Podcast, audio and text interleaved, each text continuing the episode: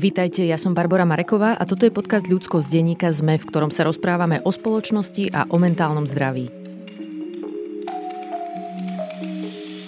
Dnes o transrodových ľuďoch a ich rodinách so Zarou Kromkovou. Roztača sa predvolebná kampaň, čo je v našej politickej situácii rizikové obdobie, najmä pre ženy, pre národnostné menšiny, ale aj pre ľudí, čo sú kvír.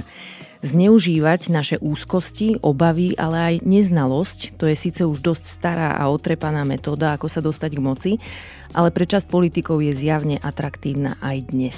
Takže vás pozývam, aby sme si spolu vytvorili priestor na zvedavosť a na empatiu a na spoznávanie ľudí, ktorí sú používaní v politickom súboji. Moja dnešná hostka sa volá Zara Kromková, pracuje v komunitnom poradenskom centre Prízma v Košiciach, ktoré pomáha transrodovým ľuďom na východnom Slovensku. V tejto epizóde mi Zara hovorí o tom, ako sa u nás žije transrodovým ľuďom a s čím sa zvyknú obracať na občianske združenie, v ktorom pracuje. Hovorí mi aj o svojom detstve, o tom, ako sa vyvíjal jej vzťah s mamou, ako sa cítila v škôlke a škole, ako vníma vyobrazenie transrodových ľudí v médiách a čo potrebujú transrodoví ľudia na to, aby sa v našej spoločnosti cítili bezpečne. Zarim príbeh je v mnohom jedinečný, tak ako príbeh každého a každej z nás, ale verím, že aj v tomto rozhovore nájdete kúsky zo svojej životnej skúsenosti. Ak mi chcete napísať, moja adresa je ludskost.sme.sk, no a toto je Zara Kronková. Zara, vítaj v podcaste Ľudskosť. Ďakujem veľmi pekne za pozvanie. Chcem sa ťa hneď na úvod spýtať, že ako sa máš, lebo je predvolebná kampaň už zjavne v plnom prúde mm. a Igor Matovič si tu zvolil transrodových ľudí za svojho obetného baránka v snahe získať moc. Takže ako sa v dôsledku toho cítiš ty a možno aj iní transrodoví ľudia, ktorí sú s tebou v kontakte? Je to rôzne podľa toho, na akú oblasť svojho života by som sa zamerala. Čo sa týka osobného života, tak um, tam je to veľmi fajn. Mám milujúceho partnera, mám skvelých rodičov, mám, mám úžasnú sestru s jej manželom a dieťaťom, mám skvelých blízkych priateľov, takže tam sa cítim uh, a v týchto priestoroch a pri týchto ľuďoch sa cítim milovaná a cítim takú blízkosť. Mm-hmm. To je pre mňa dôležité. No a potom z tej pracovnej stránky je to náročné obdobie.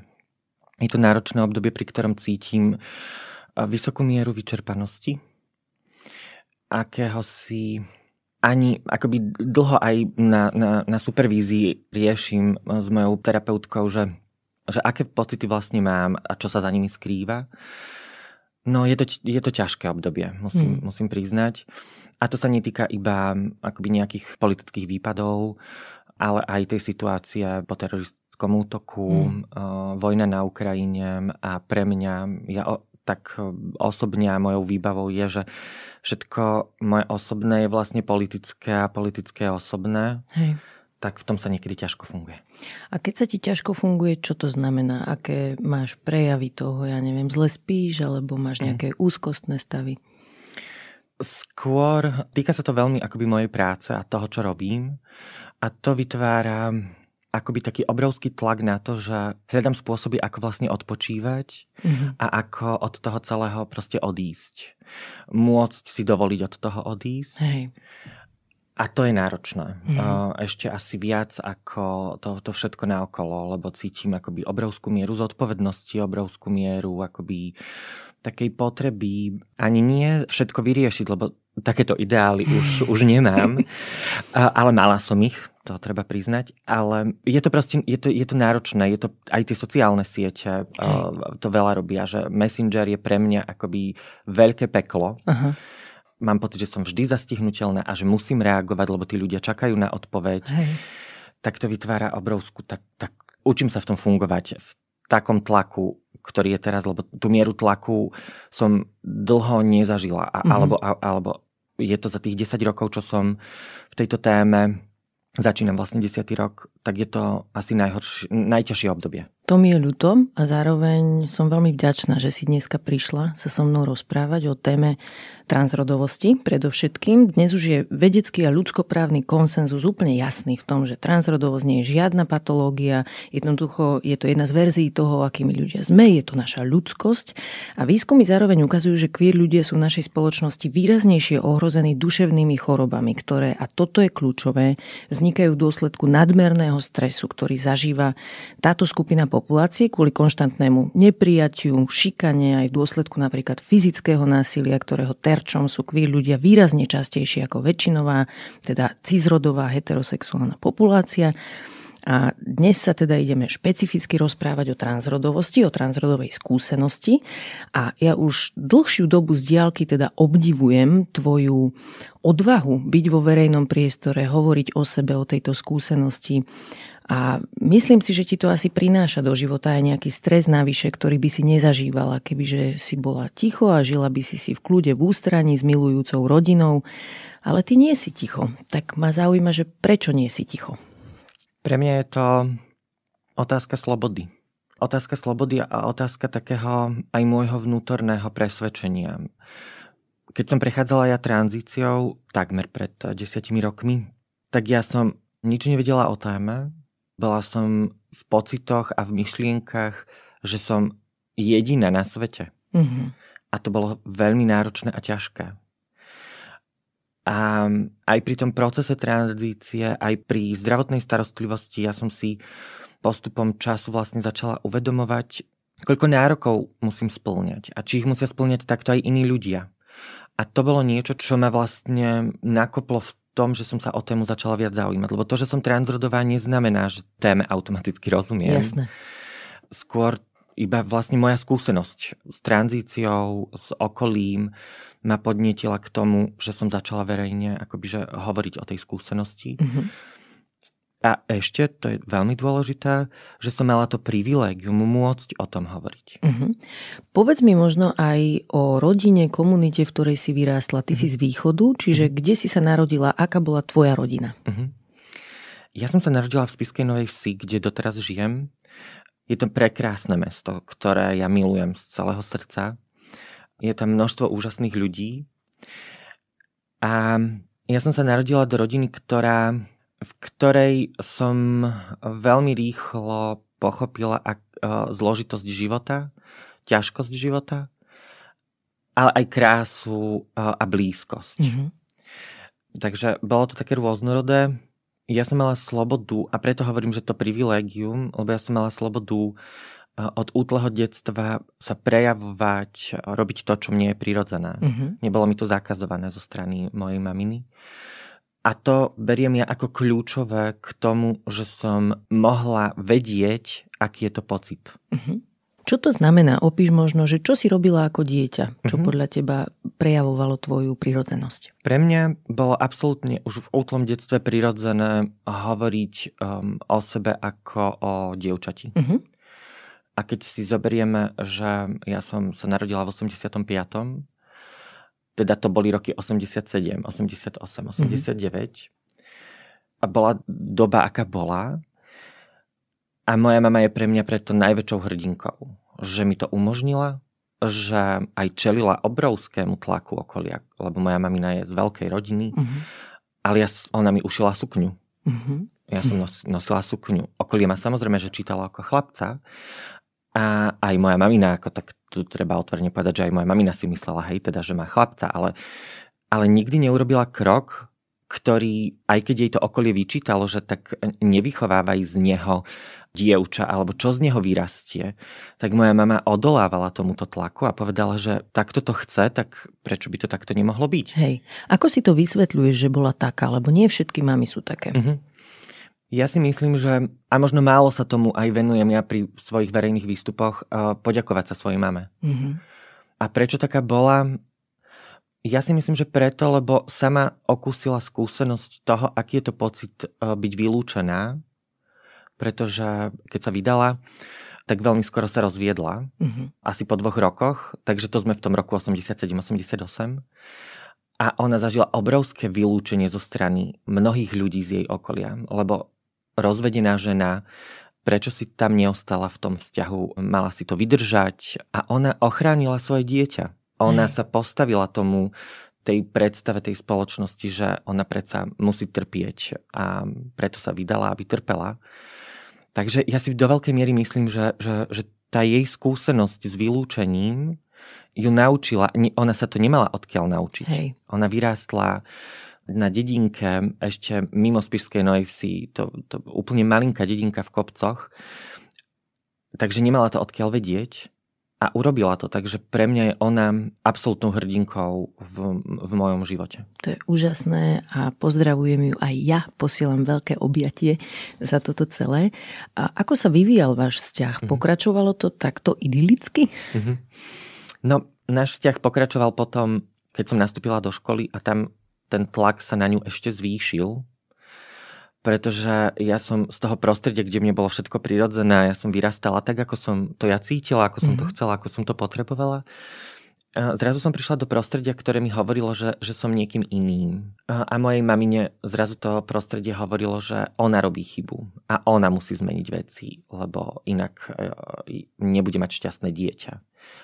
A opak bol pravdou. Hej. A už žiaľ tomuto tlaku podľahla a je to, ja to úplne ľudsky chápem a rozumiem tomu, pretože ona v tom celom ostala úplne sama. Hej.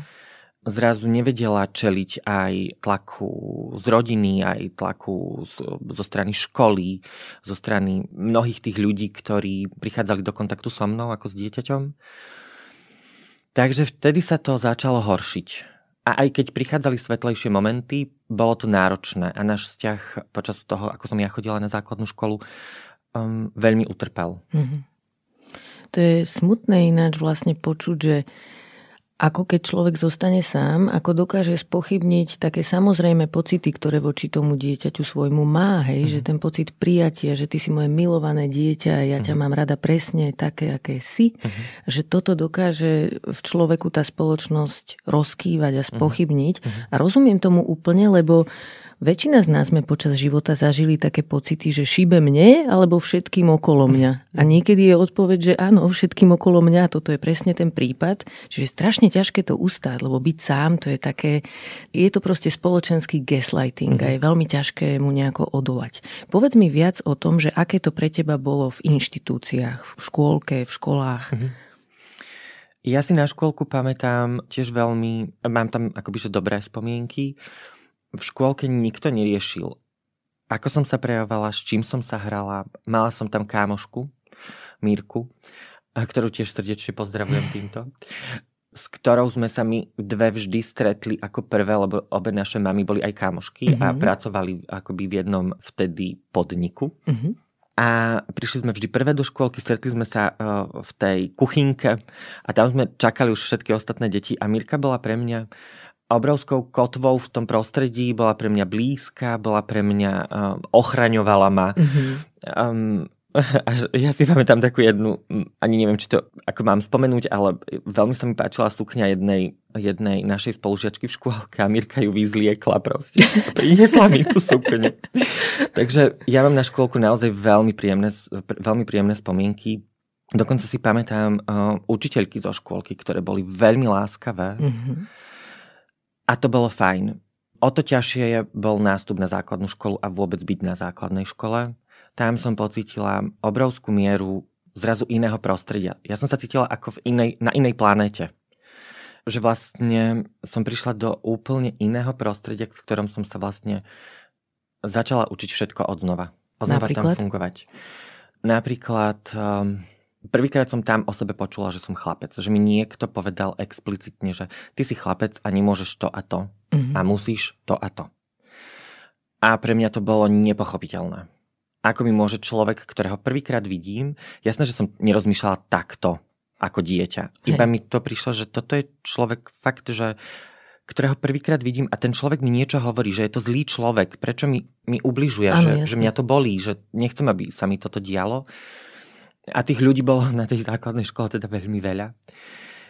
A keď som sa na to dopytovala maminy, tak um, tam som dostala odpoveď, že no vieš, ale že už si v škole a už teraz proste musíš to a nesmieš to. Mm-hmm. A tam som stratila tú blízkosť s mamou. Tam sa to, preto sa to akoby že pokazilo, že ja keď som prišla zo školy, hľadala som práve to bezpečie, ktoré som vždy mala a zrazu bolo pre mňa preč. Rozumiem. A aké bolo teda pre teba tínedžerstvo? Aké to bolo obdobie? Základná škola katastrofa. Mm-hmm. To je najvystižnejšie slovo. Hej. Ja som zažila šikanu. Bolo to náročné obdobie kde sa mi vôbec nechcelo ani učiť. Ja si pamätám, v 6. triede na základnej škole som v jednom momente prestala chodiť do školy a chodila som poza školu. Lebo som sa tam bála chodiť. Bála som sa mať priestory rodovo oddelené priestory, do ktorých som bola radená mm-hmm. a ja som tam nechcela byť. Ale už som o tom nekomunikovala, pretože v tej prvej triede som veľmi rýchlo pochopila, že v tomto prostredí nemôžem o sebe hovoriť, Hej. nemôžem hovoriť o svojich potrebách, tak ne, nesmiem ani spomínať, ani nesmiem o sebe môcť uvažovať tak, ako som uvažovala. Takže tá zmena toho prostredia bola extrémna a ten čas na základnej škole veľmi zlý a až potom niekedy ku koncu základnej školy to bolo už um, trošku lepšie, lebo som si vybudovala akési mechanizmy na to, aby sa ma niektoré veci nedotýkali, aby našla som si aj zo pár akože blízkych ľudí, s ktorými som sa kámošila, to bolo fajn. A asi v 8. V 8. možno ešte nie, ale počas 9. triedy základnej školy som si začala budovať sebavedomie a začala som o sebe uvažovať, že tak toto ďalej nemôže ísť, že ja musím sa zastať samej seba. A dala som si, to si pamätám, keď sme si dávali prihlášky na stredné školy, vtedy sa ešte robili skúšky. Mm-hmm. Bolo to úplne inak ako, ako dnes. A ja som si, pri tom, ako som uvažovala kam na strednú školu, ja som si doslova, že odprisahala, bol to taký akoby rituálik, že na strednej škole nedovolím, aby mi ubližovali nech sa deje, čo sa deje, ale že nejako si tam vybudujem ten priestor, že bude aj môj, že bude patriť aj mne. A vďaka čomu si nabrala takéto sebavedomie a takú silu urobiť toto rozhodnutie, postaviť sa za seba? Googlila si si niečo už, alebo nejaký človek bol tvojou oporou? Mm-hmm. Odkiaľ to išlo? No, ešte som si negooglila nič, lebo ja som um, nastupovala na strednú školu v roku 2000. Mm-hmm. To, ja som doma vtedy ešte nemala ani počítač. Mm-hmm Aha, takže to bolo také zvláštne. A tú silu, čo mi, dodáva, čo mi dodávalo silu a taký ten pocit, že môžem budovať svoje sebavedomie, bola tá ten úzky, veľmi maličký okruh priateliek, ktoré som si našla, alebo s ktorými som si vybudovala na základnej škole priateľstva. A oni mali nejakú queer skúsenosť osobnú? Nie. Nie. My, sme, my sme na škole, na základnej škole to vôbec akoby som nikdy nepočula o niečom takom. Áno, hovorilo sa, že, že tento je teplý mm-hmm. a to bolo synonymum, akoby, že nemá hodnotu. Že Hej. tento je teplý. Mm-hmm. Hovorilo sa to aj o mne, ale našlo sa zo pár v našej triede ľudí, s ktorými som si naozaj ten vzťah našla a neriešili to až tak. Hej, aspoň v mojej prítomnosti.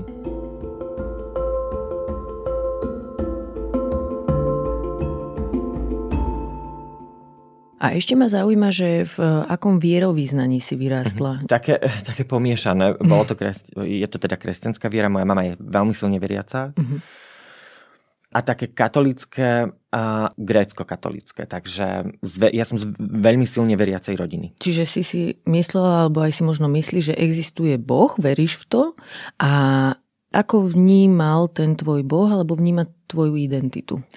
No, toto je zaujímavý príbeh, pretože ja som tú vieru iba vnímala tak zvonku. Ona sa mňa absolútne nikdy nedotkla. Nikdy. Mm-hmm. To bolo niečo pre mňa absolútne vzdialené. Mne nikdy nedávalo zmysel, prečo to musí byť takto, že ideme do kostola. Hej. Ja som to brala síce ako rutinu, ale mne to nič nedávalo. Mne to bolo, že OK, tak sme tam boli. Grécko-katolická liturgia je dlhšia ešte ako katolická boli sme tam dve hodiny a ja som sa tešila, že prídem domov a budem jesť maminu kuraciu polievku.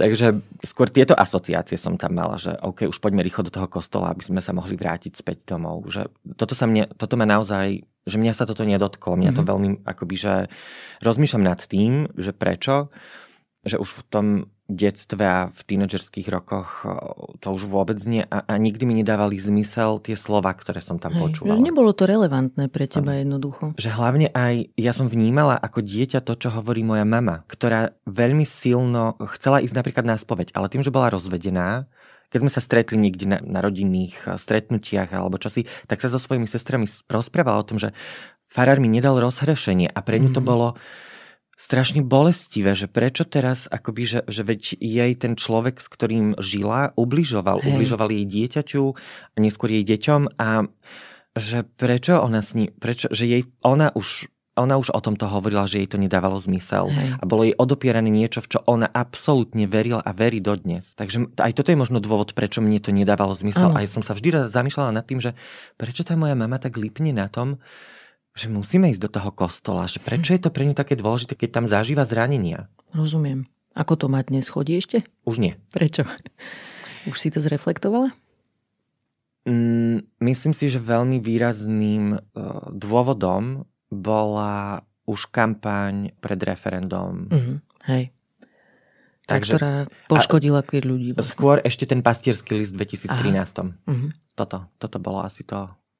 Dobre, a potom ako pokračovalo to tvoje sebavedomie a mm-hmm. nasadenie, že ideš sa za seba postaviť? No tak to už bolo na strednej škole a nebolo to také, že, že teraz už som mala jasný plán pripravený. Skôr to bolo, že som prišla na tú strednú školu a bola som o mnoho viac otvorená a som si povedala, že toto je mne prirodzené a robte si s tým, čo chcete a uvidím, že čo z toho vyplynie.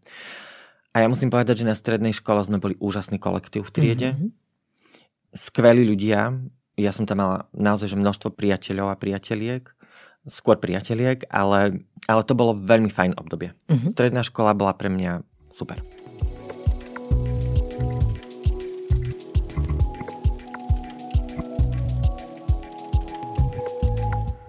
Časť ľudí, ktorí nevedia o téme transrodovosti nič alebo len veľmi málo, by sa možno spýtala, že na čo je transrodovým ľuďom tá tranzícia, že prečo vlastne nevydrží transrodový človek s tým rodom, ktorý mu bol pripísaný alebo pripísaná pri ženskej a mužský, chcem spomenúť ano. rod, pri narodení.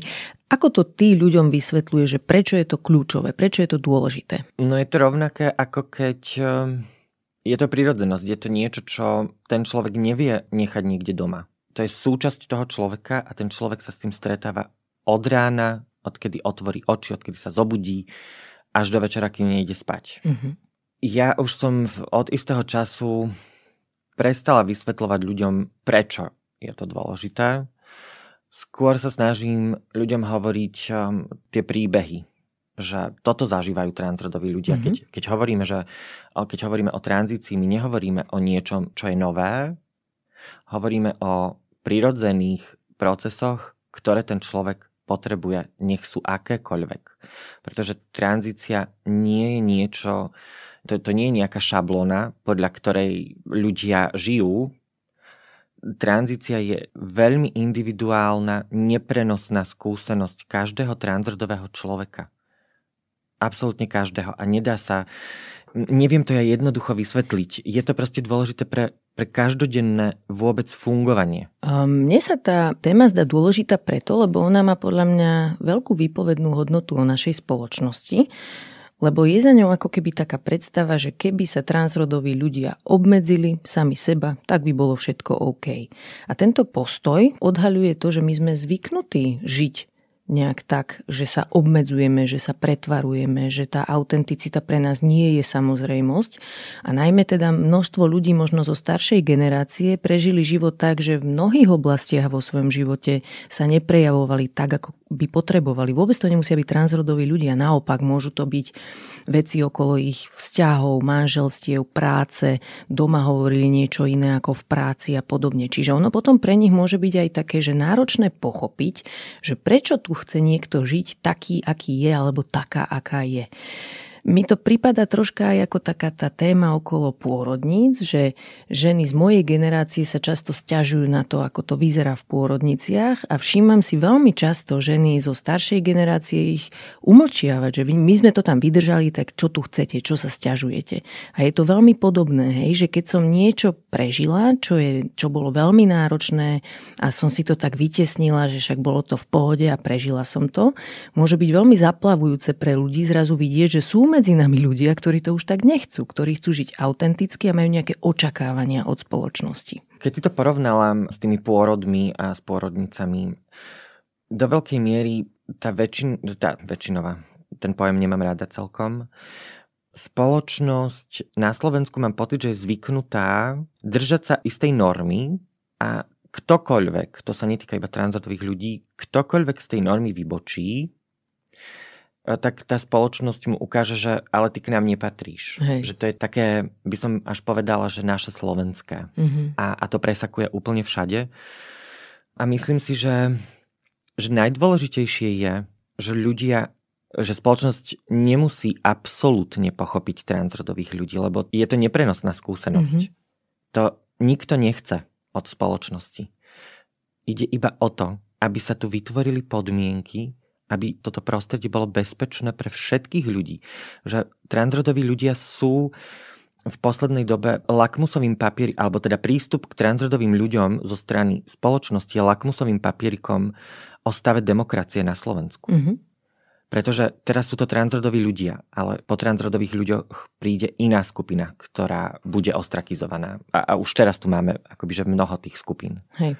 No ja som v podstate tým aj chcela povedať, že je podľa mňa úplne pochopiteľné, že transrodový človek chce cítiť nejaký súlad medzi svojim prežívaním, svojim sebaobrazom a aj tým, ako ho vníma a reflektuje spoločnosť. A je to podľa mňa veľmi univerzálna potreba, že všetci ju máme, ale niektorí sme sa naučili ju nejako potlačiť, nejak sa uh-huh prispôsobiť tomu, aké je to okolie, presne z tých dôvodov, ktoré si spomínala, že jednoducho nikto z nás nechce ostať sám, mm-hmm. vytesnený mm-hmm. na okraj. Takže práve preto v tom vidíme aj nejakú príležitosť, že transrodoví ľudia sú v našej spoločnosti podľa mňa vzácni, lebo nám ukazujú tí, ktorí sa sami za seba postavia, nie že by to bola ich povinnosť, hej, nemusia nám nič dokazovať samozrejme, ale tí, ktorí to robia, sú skvelým príkladom toho, že má zmysel sa za seba postaviť aj vtedy, keď je to ťažké. Rozumiem, rozumiem. Mm, ak by tá spoločnosť dovolila sama sebe trošku viac vnímať transrodových ľudí, tak by mnohí v tej spoločnosti pochopili, že ani im sa nepáčia napríklad rodové stereotypy. Hej.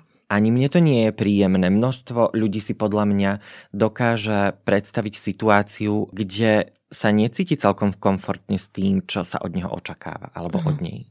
No keď sa do toho zahlbíme, tak každý jeden z nás v nejakej situácii minimálne v nejakom kontexte vybočuje z rodových očakávaní a z rodových noriem. Toto je ďalšia naša univerzálna skúsenosť ale nie sme schopní ju vidieť a si ju pripúšťať častokrát. Aj preto sa v tomto podcaste tak často rozprávame vlastne o rodových stereotypoch. Povedz mi, že v čom tie stereotypy obmedzovali alebo obmedzujú teba? Do veľkej miery sama rozmýšľam nad tým, ako by vyzerala moja tranzícia, ako by som vnímala samu seba, keby som nežila v slovenskej spoločnosti alebo mm-hmm. v tomto geokultúrno-politickom prostredí. Mm-hmm. A že či tie moje potreby sú, do akej miery sú to moje vlastné potreby a do akej miery e, je to niečo ovplyvnené kultúrne a stereotypne.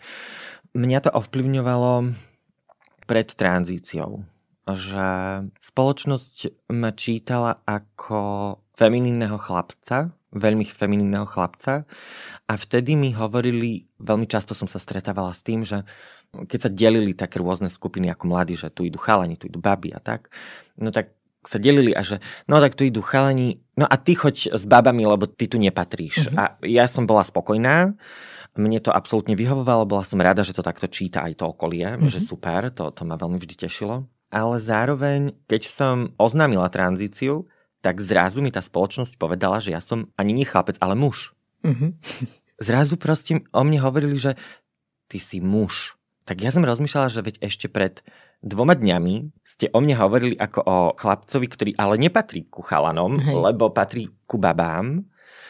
A zrazu mi hovoriť, že som muž, že, že to bolo pre mňa nesmierne, akoby, že, že ja som tomu nerozumela. Mm-hmm. Že prečo zrazu takýto obrad, že Hej. doslova salto.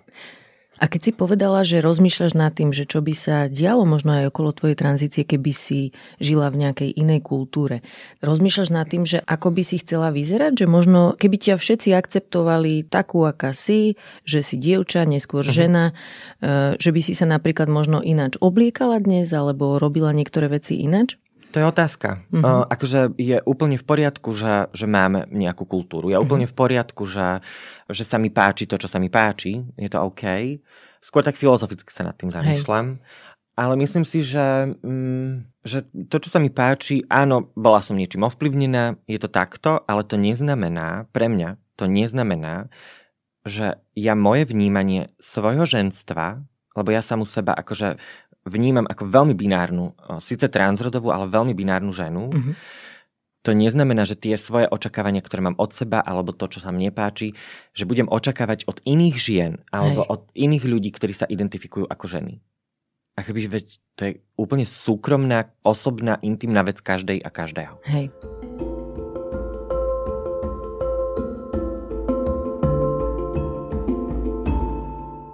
Zara, ty pracuješ v občianskom sektore dnes a venuješ sa aktivizmu a konkrétne podpore transrodových ľudí. Tak mhm. povedz mi, že čo robíte pre týchto ľudí v Prízme? Prízma je e, poradenské centrum pre LGBTI plus ľudí a ich blízkych a ja konkrétne sa venujem práve poradenstvu v oblasti potrieb transrodových ľudí.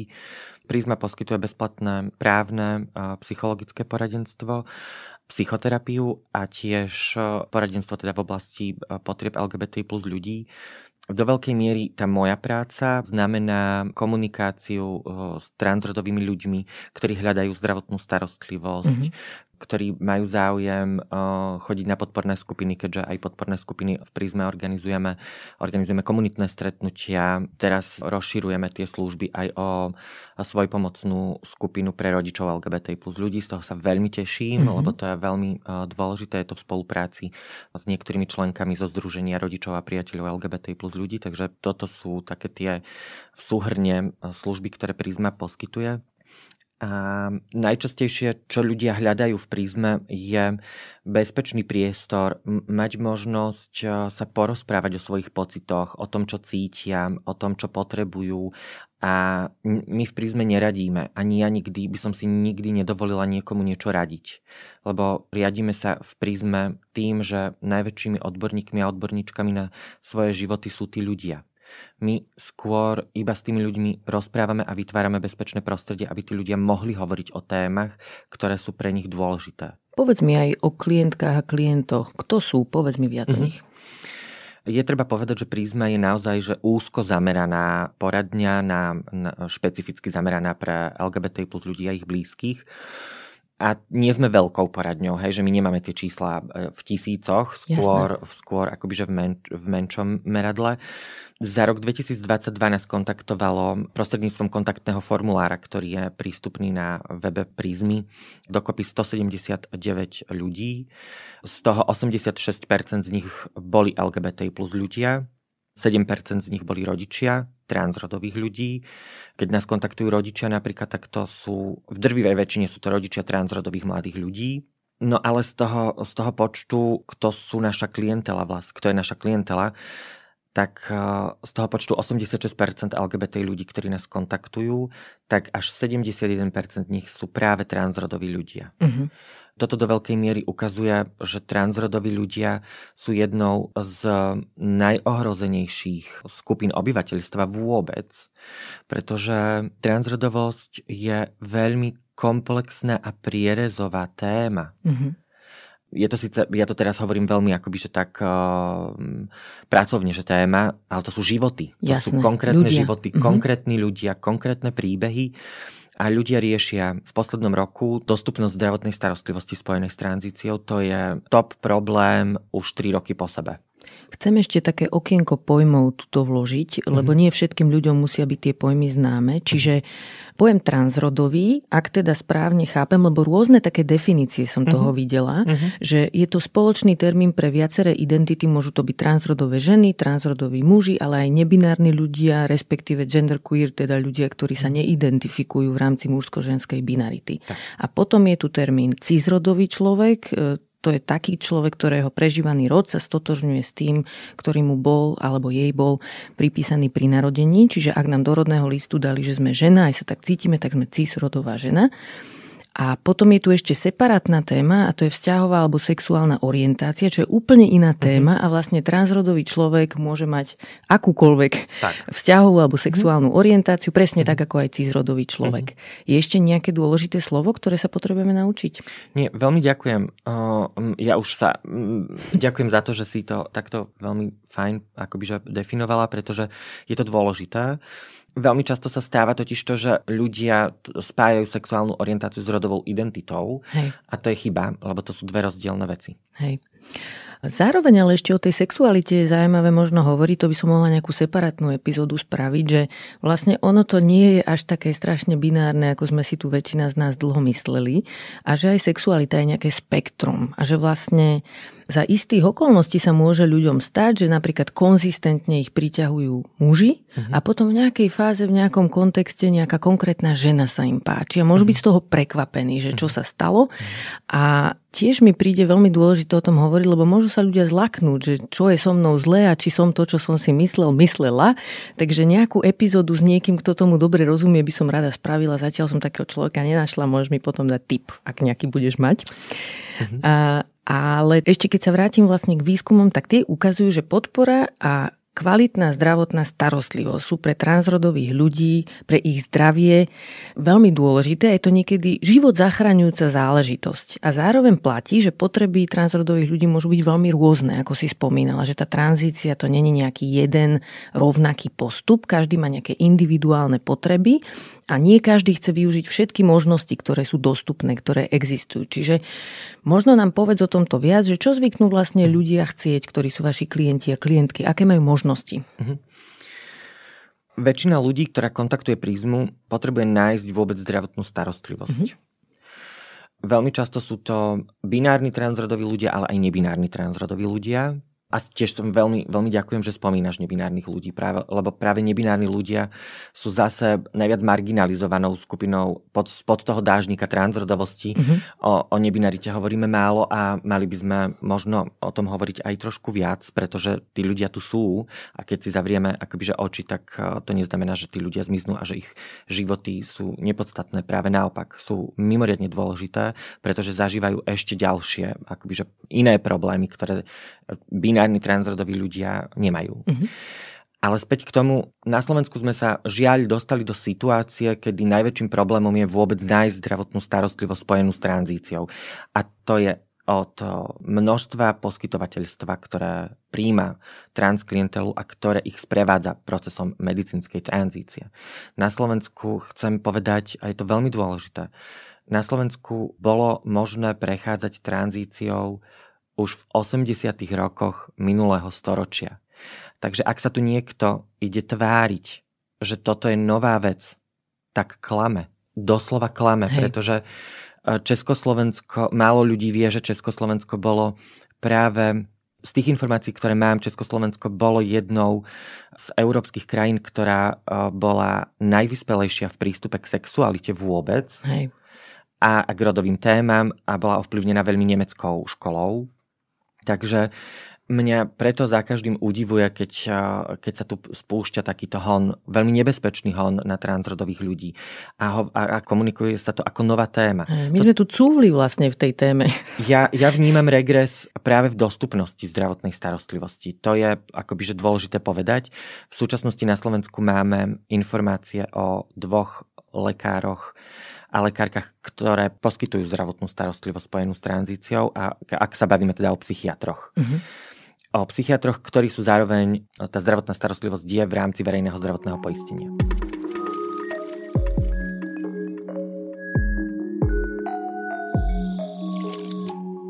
Povedz mi ešte k takému opakujúcemu sa javu, ktorý si všímam najmä teda konzervatívne médiá zvyknú to šíriť a sú podľa mňa efektívne vo vplyvňovaní tejto témy, že čas od času sa najmä asi v zahraničí vyskytne taký prípad, že e, nejaké dieťa požiada o zastavenie puberty, laicky povedané, a neskôr prinášajú médiá senzácie o tom, že to v dospelosti ľutuje. Čiže vníma ako keby ten proces tranzície, že možno bolo príliš skoro niečím ovplyvnené potrebné a vidím tam zároveň akože dobré dôvody na to, aby tá tranzícia začala pomerne skoro, aby teda sa nerozvinuli niektoré časti tela, ktoré neskôr potrebujú tí ľudia nejako zložitejšie operačne riešiť. Čiže čo o tomto vlastne vieme? Uh-huh.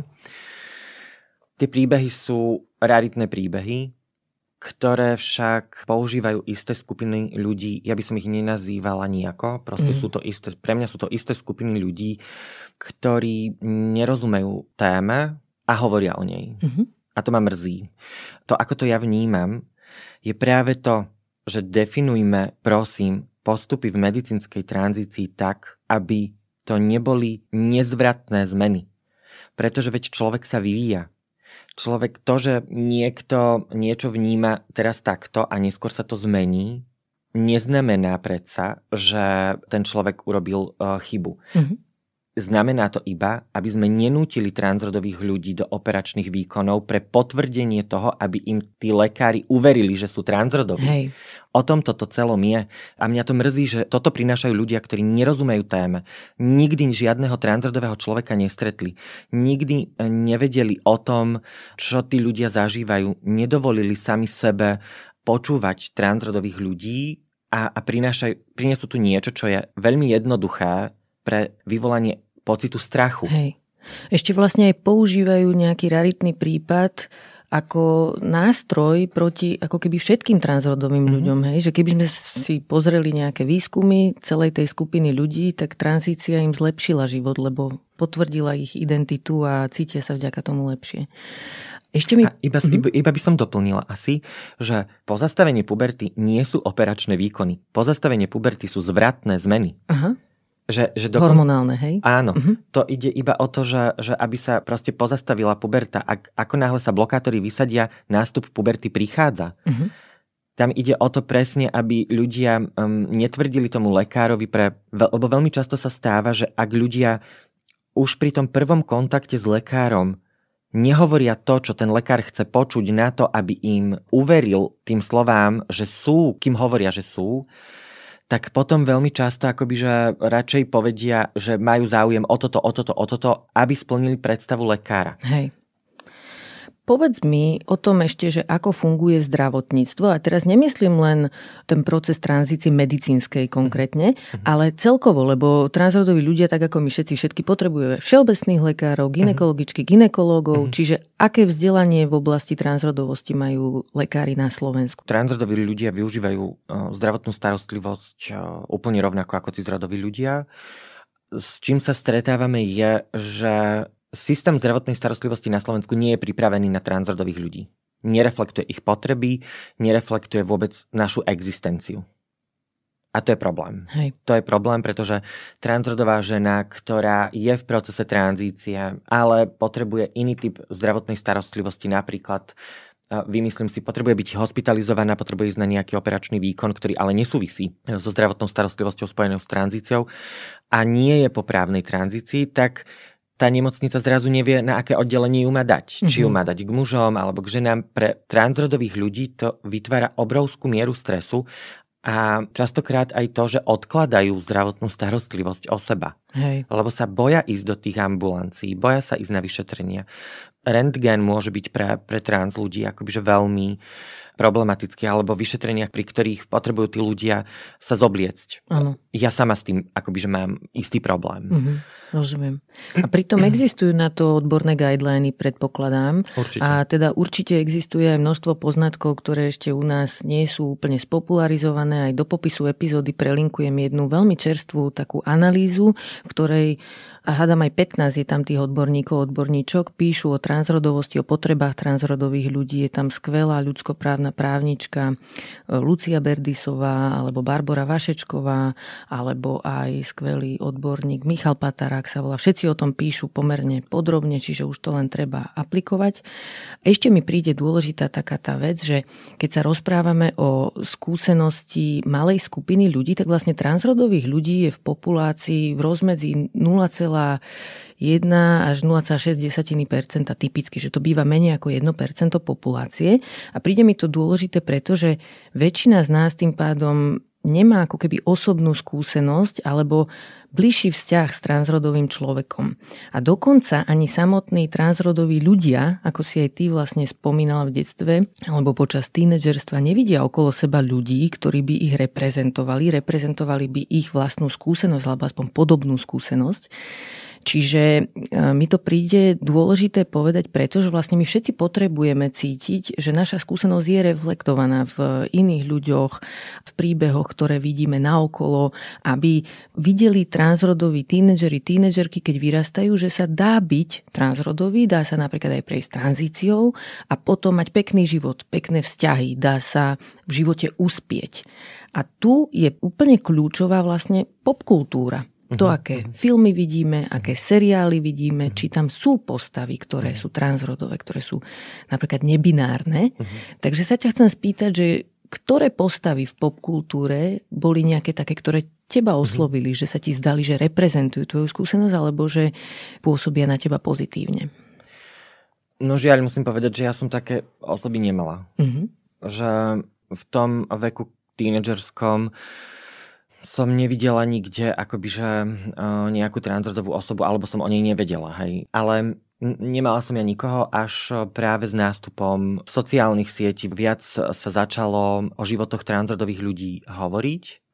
Už keď som ja bola v samotnom procese, tak som začala akoby, že spoznávať vôbec iných uh, transrodových ľudí aj v tej popkultúre. Mm-hmm. Ale ja musím povedať, že v tomto som ja veľká neodborníčka. Mm-hmm ja veľmi nesledujem popkultúru, je to pre mňa, je to pre mňa svet, ktorý ktorému asi nerozumiem. Hej. Ja mám rada tú takú realitu toho, že sa s tým človekom môžem stretnúť, že, že, že sa môžeme porozprávať o tých reáliách. A tú popkultúru, ale je mimoriadne dôležitá. Je mimoriadne, lebo ja keby som bola, ak by som v tom čase, keď som bola napríklad na základnej škole a videla by som nejakých otvorene transrodových ľudí, ktorí by o tejto skúsenosti hovorili, ja by som zrazu nemala ten pocit, že som sama. Hej.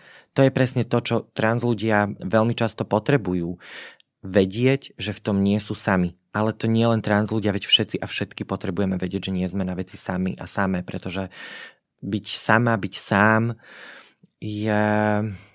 No nie sme na to stavaní, sme sociálne bytosti a potrebujeme ja. iných ľudí, všetci mm-hmm. a všetky. A ešte s tým filmárským priemyslom mm-hmm. vlastne oni nielen, že nezobrazili žiadne nejaké pozitívne príklady takýchto ľudí alebo nejaké príbehy, ktoré by sme mohli mhm. vnímať ako mhm. inšpirujúce, mhm. ale robili presný opak dlhodobo. My všetci a všetky sme Hollywoodom vlastne vytrénovaní vidieť transrodových ľudí ako nebezpečných, ako čudných. E, veľmi dobre to zachytil na Netflixe taký film, volá sa, že Disclosure. A tam je to ukázané, že ako vo filmoch stereotypne je zobrazená scéna, kde napríklad e, cizrodový heteromuž začne randiť s nejakou ženou atraktívnou, nám ako divákom, diváčkam to príde, že wow, že to mm-hmm. bude fajn mm-hmm. a potom dojde k nejakému intimnému zblíženiu a ten muž reaguje ako blbec, hej, že začne tam, ja neviem čo, vrácať alebo strašne teatrálne ukazovať, mm-hmm. že mu zrazu ho to nejako šokovalo mm-hmm. a pritom čo je také šokujúce na akomkoľvek tele, hej, že, že je to totálne taká, že naučená reakcia na nejaký podnet, ktorý je vlastne úplne v pohode, keby sme sa na to pozreli trocha čerstvými očami, ale nás to všetkých ovplyvňuje nejako. Jednoducho tie filmy používajú transrodových ľudí na to, aby vytvorili nejaký plot twist, nejaký proste nejakú scénu, ktorá je dramatická a je veľmi málo postav, kde je človek transrodový alebo nejaká transrodová žena a zároveň tam ide o niečo iné ako tú transrodovosť. To je presne akoby, že obrovský problém, ako boli transrodoví ľudia, alebo často ešte aj sú, mnohými médiami exotizovaní to je ten problém, ano. že transrodová žena v rôznych seriáloch, populárnych aj amerických seriáloch, ak tam vystúpila, tak to bola buď pracovníčka v sex biznise, ktorá skončila smrťou že ju zabili. Mm. To je úplne akoby, že bežná prax a ten, ten dokumentárny seriál Disclosure alebo film presne toto ukazuje a je, je veľmi, veľmi fajn.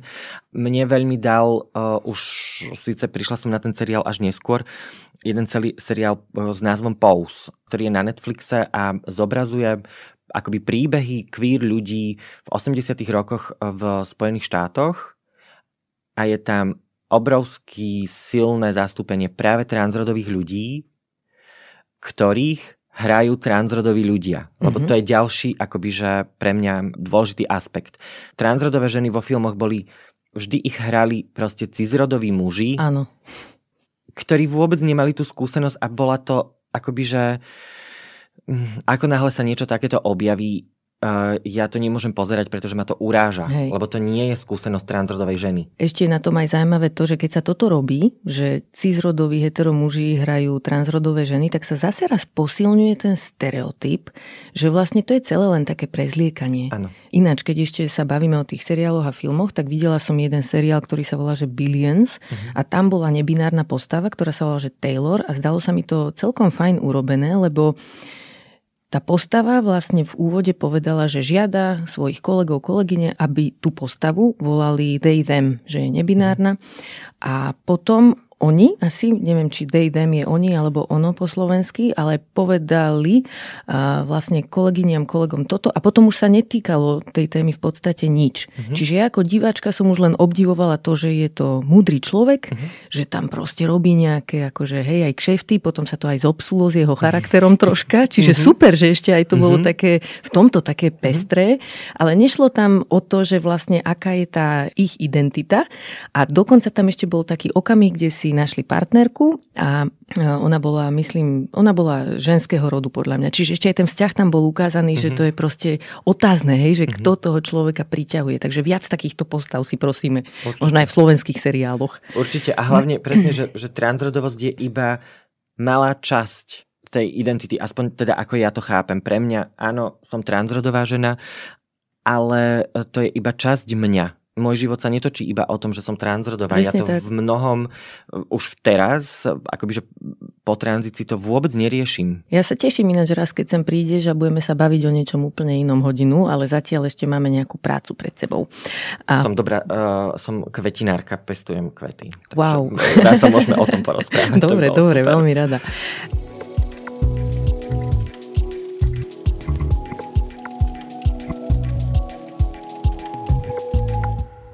Ako je to pre slovenských transrodových ľudí na pracovisku? Pretože americké štatistiky sú také, že tam je miera nezamestnanosti transrodových ľudí štvornásobne vyššia, ako je národný priemer. Hmm. Čiže je pre nich zjavne ťažké sa zamestnať. Ako je to u nás?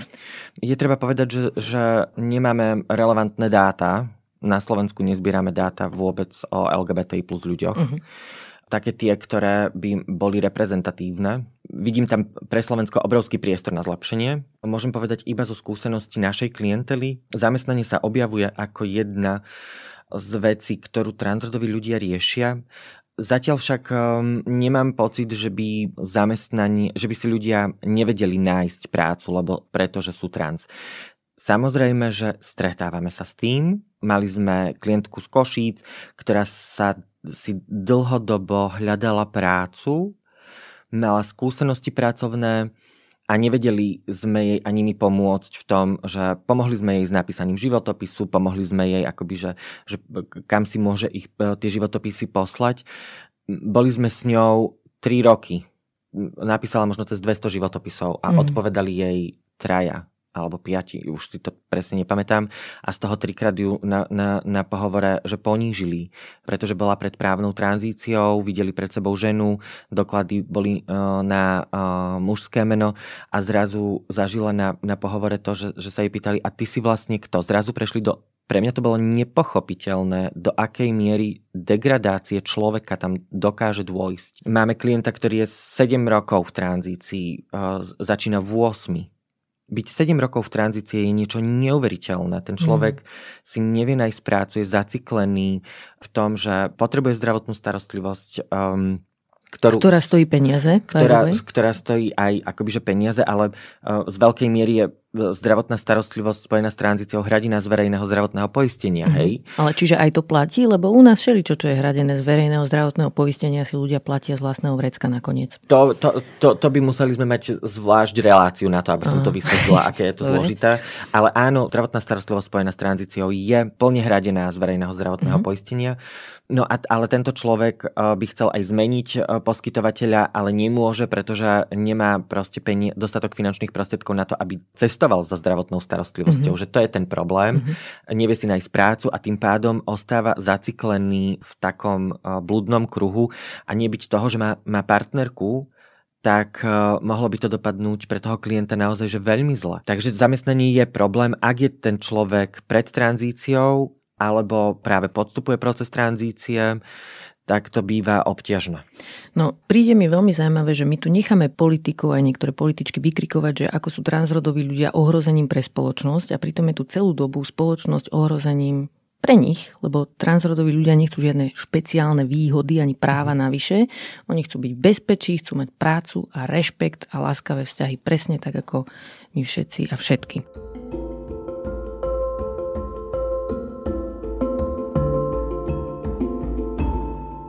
Poďme si ešte rozobrať niektoré mýty, ktoré vidíme e, v našej spoločnosti. Jeden z takých mojich obľúbených čudných argumentov je, že ak dovolíme transrodovosť, nie že by to bolo na nás, ale to si niektorí zvyknú myslieť, tak e, transrodové ženy budú chcieť chodiť na záchody, kde sú ženy cizrodové a že tieto ženy nebudú potom v bezpečí. Priznám sa, že mi to príde ako jeden z najcynickejších hoaxov, na ktorý sme tu naleteli, lebo človek, ktorý toto hovorí, zneužíva dve ohrozené skupiny a štve ich proti sebe. My ženy sme v našej spoločnosti terčom neproporčne častejšie sme terčom násilia, či už násilia v blízkych vzťahoch alebo aj sexualizovaného násilia.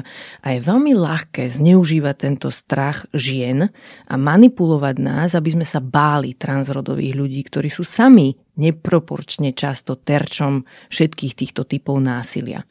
A mne príde ako úplný gol to, že sú to typickí cizrodoví hetero muži, ktorí sú páchateľmi násilia na ženách, čiže tej transrodovosti sa tu naozaj báť nemusíme. Sú tu úplne iné veci, ktoré treba riešiť v tejto spoločnosti. Tieto verejné priestory sú veľmi častým argumentom, ktorý používajú isté skupiny ľudí proti životom transrodových ľudí.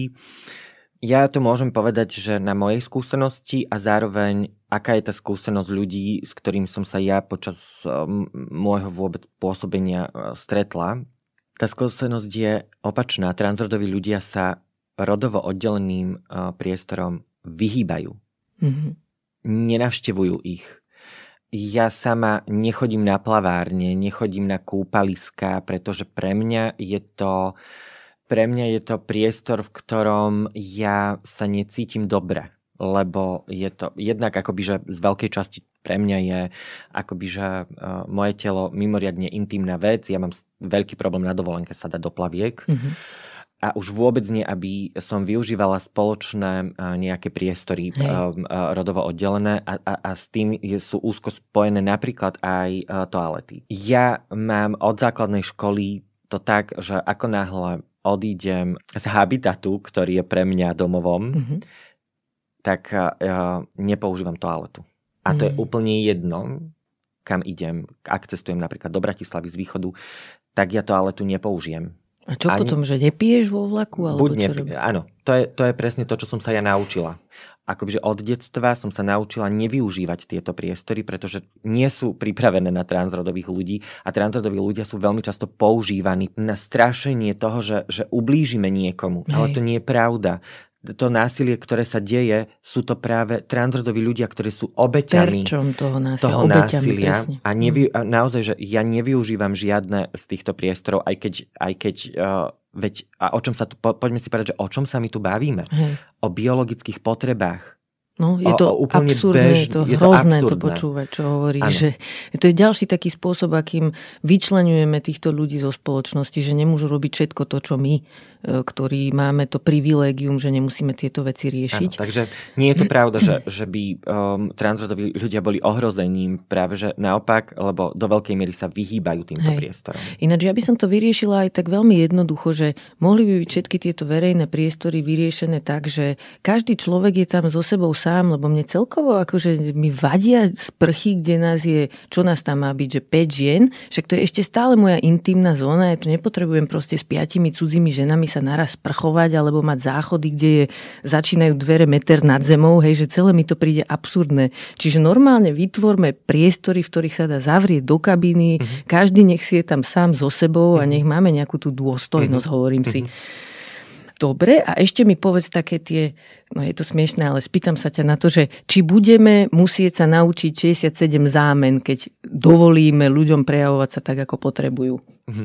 Na to by som iba povedala, že naučili sme sa za tie roky e, existencie ľudstva mnohým, mnohým veciam. Áno. Takže... sme učenliví. Sme učenlivé tvorí. Um, to trošku tak na, uh, s odľahčením. Pre mňa je to opäť proste zástupná téma, ktorá prekrýva skutočnosť a tú realitu trans ľudí, ktorí to zažívajú. Pre mňa je úplne, keď mi niekto povie, že, mám, že sa mi predstaví a povie mi, že aké zámena používa, kto som ja, aby som ja rozhodovala o tom, aké ja zámena budem používať na toho človeka. Hej. To, to je úplne, že pre mňa toto ani, toto, ja toto vôbec ani neriešim. Obrovským pre mňa je skôr akoby, že problémom, že taký mýtus, že ak budú viditeľní transrodoví ľudia a ich životy, tak zrazu deti sa začnú rozhodovať o tom, kým sú. Mm-hmm. Že sa tu budú deti úvodzovky teraz dávam obrovských 45, že sa budú preoperovávať na iné pohlavie. No tak ja by som iba, rada by som povedala, že keď veríme deťom, ktoré splňajú naše očakávania, teda očakávania nás dospelých, potom by sme rovnako mali dôverovať aj deťom, ktoré nesplňajú naše predstavy o nich samých. Amen, sister. Nie je to predsa zodpovednosť tých detí, ani ich vina, je to zodpovednosť nás dospelých vytvárať také prostredia, ktoré umožnia um, tomu dieťaťu, všetkým deťom a mladým ľuďom cítiť sa slobodne, bezpečne a prijaté, lebo iba tak môžu naplno rozvíjať vlastne seba, svoje schopnosti a objavovať pestrosť života a byť šťastné a o to by nám malo ísť ako spoločnosť. Presne tak. A plus vo všetkom podľa mňa by sme si mali sami sebe umožniť mať očakávania od okolia. Nech nás ľudia volajú tak, ako to my chceme, my potrebujeme. Mne napríklad strašne vadí, keď mi niekto povie, že baša ja nie som Baša, proste mne to znie tak, že nie, toto nie je moje meno, chápem, že sú barbory, ktoré volajú Baša, mne to vadí a sú ľudia, ktorým keď to poviem, majú v paži, idú si ďalej, volajú ma tak aj ďalej. A mne to príde ako taký, ako že čo toto je, že však naučme sa rešpektovať to, ako sám každý seba chce adresovať, že nie je to nejaká raketová veda. Presne, presne. A potom ešte s tými zámenami, že sa mi zdá, že možno nás čaká aj nejaká taká väčšia v úvodzovkách reforma jazyka, lebo my sme vyrástli väčšina z nás v tom, že existuje nejaká mužsko-ženská binarita, že tieto dve pohlavia sú opačné, citujem, tak tomu aj hovoríme v našom jazyku, že opačné pohlavie. A pritom až tak strašne opačné to nie je, ako nám ukazuje aj dnešná naša téma. A že my ľudia sme, a aj muži a ženy, ktorí sú cizrodoví, sú si oveľa podobnejší, než sú rozdielni. Všetci sme jednoducho ľudia, takže sme si veľmi, veľmi podobní, keď sme ochotní to tam vidieť. A keď sa uvoľníme a pripustíme to, že tie naše rozdielnosti nie sú až také obrovské, tak môžeme si žiť tak zrelaxovanejšie. Súhlasím.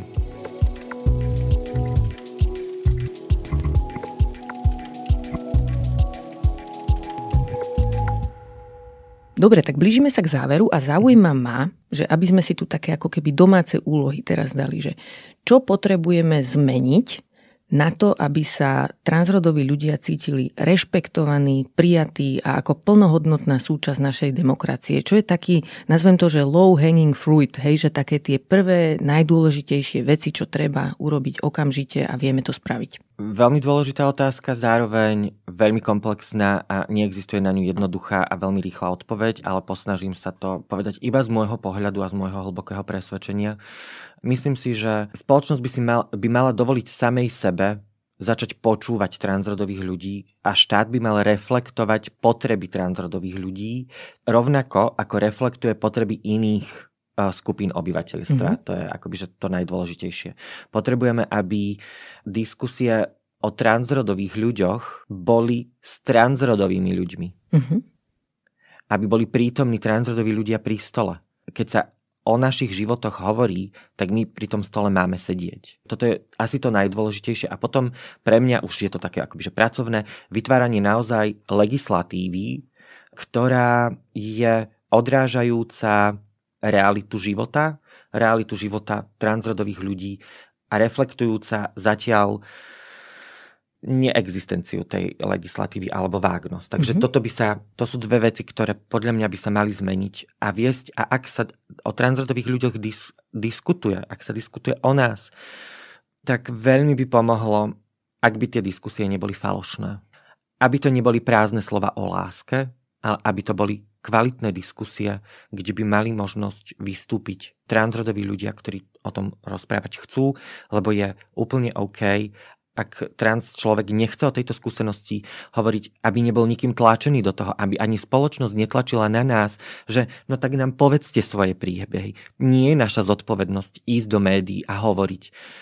Ak transrodoví ľudia toto nechcú, tak to nemusia robiť. Samozrejme. Ďakujem. A ešte možno aj taká úloha pre nás všetkých, že Možno je dobré troška si tak viac uvedomiť, keď máme nejaké zvýhodnenia. Že nemusíme sa stále báť len sami o seba a o svoje deti a stále zabúdať na deti, tínedžerky, tínedžerov, ktoré sú okolo nás, ktoré môžu mať nejakú inú skúsenosť. Jednoducho, ak máme my alebo naše deti nejakú spoločenskú výhodu, tak už sa o ne toľko nebojme a začneme sa troška viac báť o transrodové deti, ktoré nesmieme nechať s tou svojou skúsenosťou samé, bez pomoci, bez vzdelávania, ktoré by im pomohlo, alebo bez seriálov, filmov, ktoré by odrážali nejakú ich skúsenosť a reflektovali to, čím si prechádzajú, čo prežívajú. Ďakujem ti veľmi pekne za tento rozhovor. Veľmi dobre som sa s tebou cítila, veľa som sa od teba naučila, dozvedela. A ak nás počúvali transrodoví ľudia, tak vám chcem povedať, že ste vzácni v tejto spoločnosti, ste dosť dobrí, presne takí, také, aké ste. A ja vám ďakujem za vašu trpezlivosť a za to, že tu ste.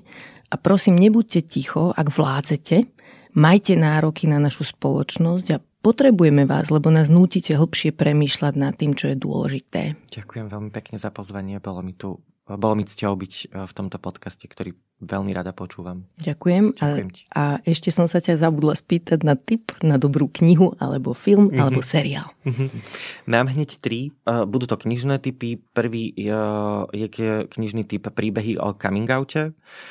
Je to zbierka 13 textov od autorského kolektívu queer časopisu KISS potom skvelá kniha Niekto sa nájde od Duša Martinčoka. Tá je úžasná, je to 10 príbehov ľudí žijúcich v jednej bratislavskej bytovke. Viac nebudem hovoriť, je tam hlavná postava, je tam chlapec Oliver, ktorý vstupuje do týchto príbehov. No je to, je to naozaj že úžasná, úžasná kniha, tak eh, toto odporúčam. A... Dušo bola aj v tomto podcaste, takže Áno. prelinkujem aj epizódu. Super, super. A, a tretí typ uh, je knižný titul Ja v tvojom veku. V češtine vychádza pod názvom uh, Deti to chtej viedeť taky.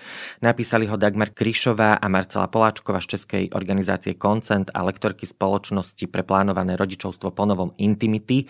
Uh, na knihe participovali editorsky a prispievali aj dátami zo Slovenska a odbornými vkladmi a je to vlastne kniha o tom, ako sa s deťmi baviť o sexe, ale nie len uh, s deťmi. Toto bola Zara Kronková. Ďakujem za rozhovor. Ďakujem, že ste počúvali podcast Ľudskosť o vplyve rodiny a spoločnosti na mentálne zdravie teším sa na vás o týždeň. Nová epizóda vychádza každý štvrtok a nájdete ju v podcastových aplikáciách Apple, Google, Spotify alebo aj na stránke sme.sk. Ak sa vám podcast páči, šupnite nám 5 hviezdičiek, pomôžete nám tým dostať ho k viac ľuďom. Na výrobe tejto epizódy som spolupracovala s Adamom Blaškom a moje meno je Barbara Mareková. Ak mi chcete napísať, budem sa tešiť. Moja adresa je ľudskost zavináč sme.sk. No a vidíme sa aj v podcastovom klube Denníka Zme na Facebooku.